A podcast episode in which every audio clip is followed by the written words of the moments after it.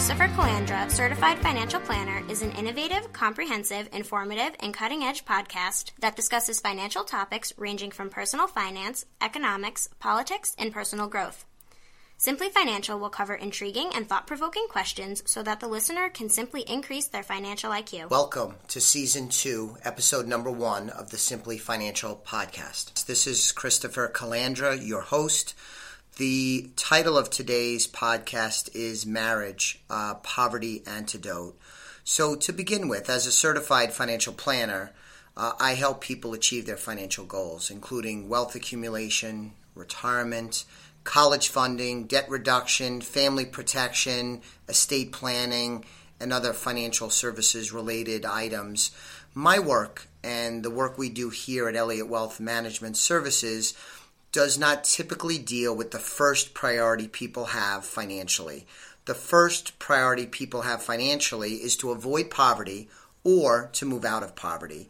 I wanted to share today my opinions on marriage as an antidote to poverty. During this podcast, I'll draw on multiple resources to support my views on this subject. And I wanted to just advance the idea that as a financial planner, I'm aware of several success principles that lead to financial success, that lead to becoming rich. Uh, some of them are things like dollar cost averaging live beneath your means, save for retirement, be wise about debt, invest in the stock market, invest for the long term, and of course, take advantage of tax efficient vehicles like IRAs, 401ks, and the like. It seems to me that there are several keys to avoiding poverty, and marriage is one of these keys. It is an antidote for poverty.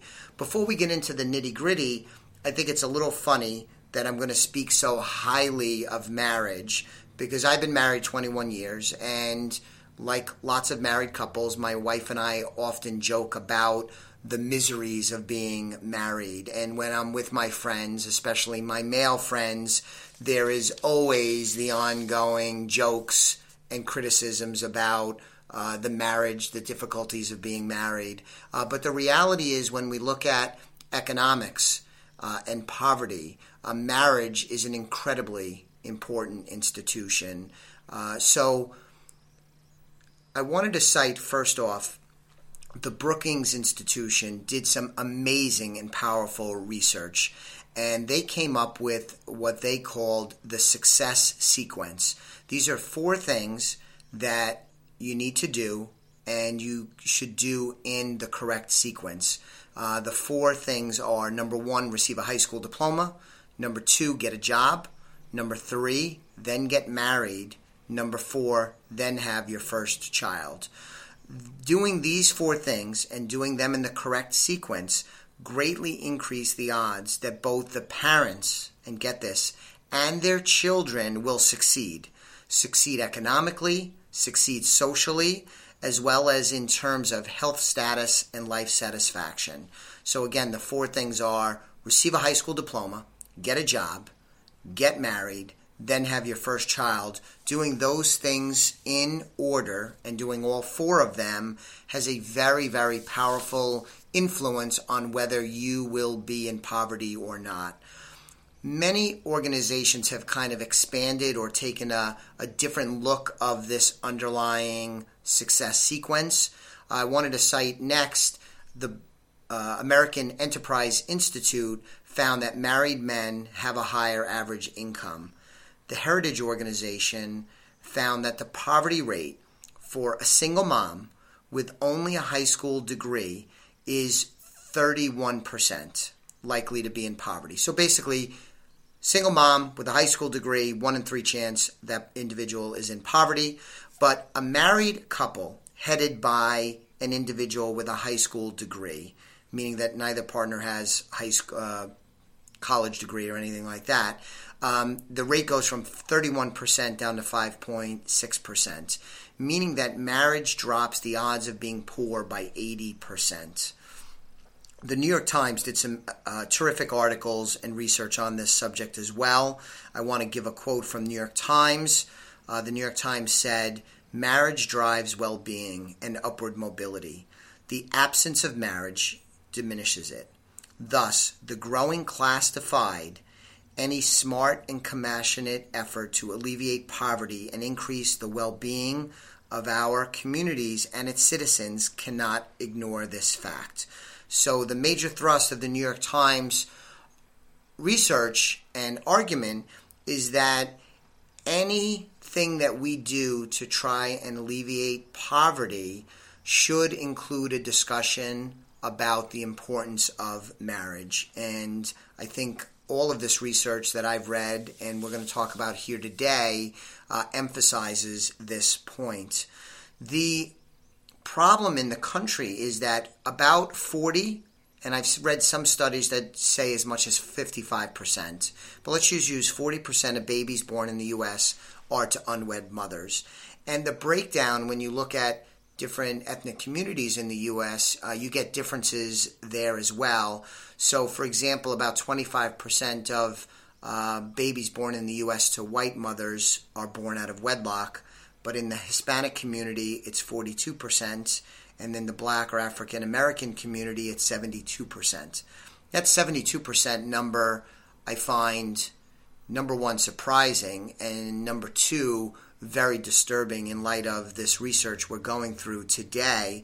Uh, the purpose of this podcast is not really not to delve into the complex and sensitive issue on race, but I did want to touch upon a few really key statistics that I find very, very jarring. Uh, the first one is among black married couples, the poverty rate is about 6.9% while the rate for non married black families was seven times higher at 35%. So, to repeat myself, among black married couples, the poverty rate is about 6.9%, while the rate for non married black families was seven times higher at 35%. Again, very, very jarring statistic.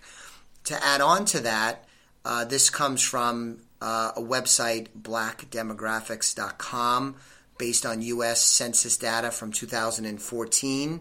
Uh, only 8% of married black couples live in poverty. Um, that's well below what the average is for the community in general. Additionally, 78% of black children who live in poverty live in households headed by a single female, whereas only 13% are in poverty when they're in a family headed by a married couple. Again, the emphasis here is when you have marriage, when you have couples that are married, incidences of poverty go down. The longevity of the time you're in poverty is shorter, and your ability to climb out of poverty is much, much greater. Um, so, some really terrific statistics and research about the importance of marriage as it relates to the economy and poverty, income inequality, uh, inequality of wealth between different ethnicities in this country. It's a subject that is really very valuable in my mind. I will leave you with, uh, as we wrap up, a key quote. My favorite, probably my favorite, or one of my favorite economists is Larry Kudlow. He uh, wrote an article on this very subject not too long ago. Uh, what Larry Kudlow said is the following The trouble is, in our society, we are doing this backwards. People don't finish school, don't take a job, don't get married, but do have kids. Wrong order, wrong formula. I really love that quote. I think it kind of captures the essence of what all of the deep academic research shows. And again, I think it's somewhat comical because my friends that listen to this will certainly uh, tease me because of all the jokes we have about marriage and the troubles of being in marriage. But again, the reality is, from an economic standpoint, the institution of marriage is helpful in both men and women earning more money, um, their children not being in poverty, they themselves not being in poverty. And my thought is that it would be great if families from disadvantaged uh, backgrounds, whether it's ethnic backgrounds, immigrants, cultural, uh, based on education, whatever, are aware of the success sequence and the importance of marriage. I also think it would be wonderful if our leaders, politicians, uh, both at the federal and local level, along with the various noble organizations that help our communities and the disadvantaged, that they are aware of the success sequence and the importance of marriage as they work very, very hard to help those in need in our country because marriage will not be the end all to be all. It does not solve all the ills of any individual or family, but it seems to me should be central to any discussion on how we could alleviate uh, the poverty issue in this country. So, this is a much shorter podcast than typical, but it was an important topic in my mind. I appreciate you listening. Uh, you can get more information about me, the team, and the work we do here at Elliott Wealth Management by visiting our website, www.elliottwealth.com. Elliott has two L's and two T's. Uh, you also can subscribe to the podcast by going to iTunes and Stitcher. In fact, I would be very appreciative if you would subscribe, and even more appreciative if you would share this podcast with friends, family, coworkers on social media or by word of mouth. That would be really wonderful. I will be back with you on an upcoming episode of the Simply Financial podcast very soon. Thank you. The views expressed are not necessarily the opinion of SagePoint Financial Incorporated and should not be construed directly or indirectly as an offer to buy or sell any securities mentioned herein. Investing is subject to risks, including loss of principal invested. Past performance is not a guarantee of future results. No strategy can assure a profit nor protect against loss. Please note that individual situations can vary. Therefore, the information should be relied upon when coordinated with individual professional advice. Please note the information being provided is strictly as a courtesy. When you link to any of the websites provided here, you are leaving this website. We make no representation as to the completeness or accuracy of the information provided at these websites, nor is the company liable for any direct or indirect technical or system issues or any consequences arising out of your access to your use of third party technologies, websites, information, and programs made available through this website. When you access one of these websites, you are leaving our website and assume total responsibility and risk for your use of the websites you are linking to. Securities and advisory services are offered through SagePoint Financial Incorporated, member FINRA SIPC, insurance services offered through Elliott Wealth Management LLC, not affiliated with SagePoint Financial.